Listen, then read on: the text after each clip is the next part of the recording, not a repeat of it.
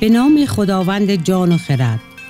ژاله غلامعلی هستم با قسمتی دیگر از موج ایران باستان شما دوستان را همراهی می کنیم. اینجا استودیو صداهای همراه. فوت کوزه‌گری. روزی روزگاری در روستای کوچکی کوزه‌گر ماهری بود که کاسه و کوزه لعابی می ساخت. کار او به حدی زیبا و قشنگ بود که مردم از روستاهای اطراف به کارگاه او می آمدند و از او کوزه می خریدند.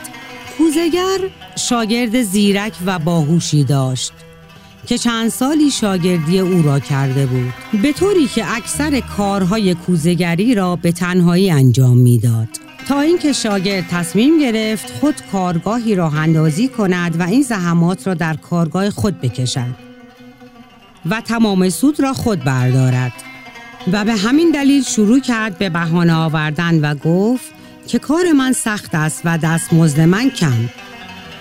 کوزه‌گر قدری مزدش را زیاد کرد، ولی شاگرد بعد از چند روز دوباره از کمی دستمزدش اظهار نارضایتی کرد.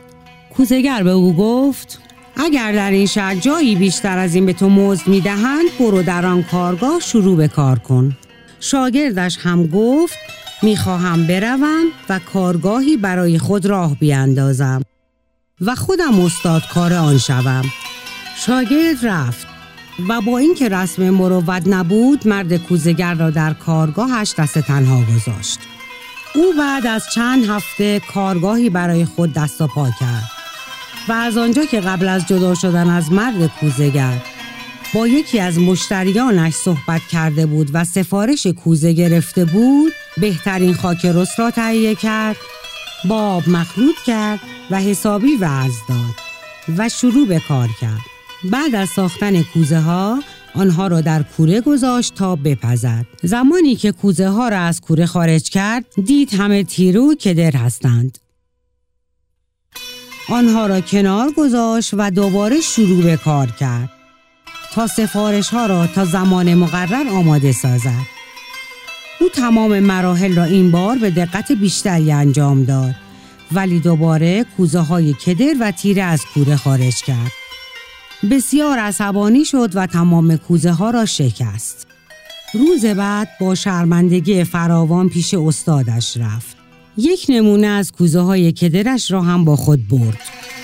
ماجرا را کامل برای استاد کوزه‌گر خود تعریف کرد و نمونه را هم نشان داد و گفت من میخواستم کسب و کاری به راه بیاندازم و با شما رقابت کنم، ولی هرچه تراش کردم سفالی بهتر از این نتوانستم بسازم.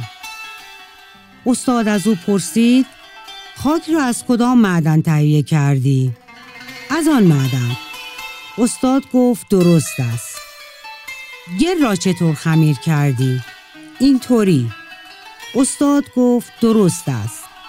تا اینجا همه مراحل درست، ولی انصاف نبود تو من پیرمرد را به یک بار دست تنها رها کنی و به سراغ کار خود روی. اما حالا که آمدی، حداقل باید تا زمانی که بتوانم شاگردی به زرنگی تو پیدا کنم پیشم بمانی و در کارها به من کمک کنی تا من هم تو را راهنمایی کنم. شاگرد که چاره‌ای نداشت پذیرفت و از فردا مثل همیشه خاک مرغوب را مهیا می کرد و خمیر می کرد. کوزه ها را می ساخت و با استادش آنها را در کوره قرار می داد و بعد از پخت سفال های زیبا و براق را خارج می کردند. شاگرد مدتی در کنار استادش به کار مشغول بود تا اینکه استاد شاگرد جدیدی پیدا کرد. شاگرد پیش استادش رفت و گفت طبق قولی که به هم دادیم، من تا زمانی که شاگرد جدیدی بیابید در کنار شما کار کردم. حالا تو به قولت وفا کن و به من بگو چرا کوزه هایی که من می ساختم کدر و بدرنگ می شد، ولی کوزه های تو شفاف و براق. استاد گفت گل بیاور و کوزه درست کن. صبر کن تا خوش شود تا رمز کار را به تو بگویم. شاگرد این کار را کرد و استاد زمانی که باید کوزه ها را داخل کوره قرار میداد، آنها را یک بار فوت کرد تا گرد خاک کارگاه که روی کوزه تازه خشک شده نشسته بود تمیز شود. بله پسرم، رمز کار تو فوت کوزه‌گری بود. این ضرب المثل در مورد افرادی است که بدون داشتن تجربه کافی کاری را نسنجیده انجام می‌دهند. تا ضرب المثل دیگر، خداوند یار و نگهدارتان باد.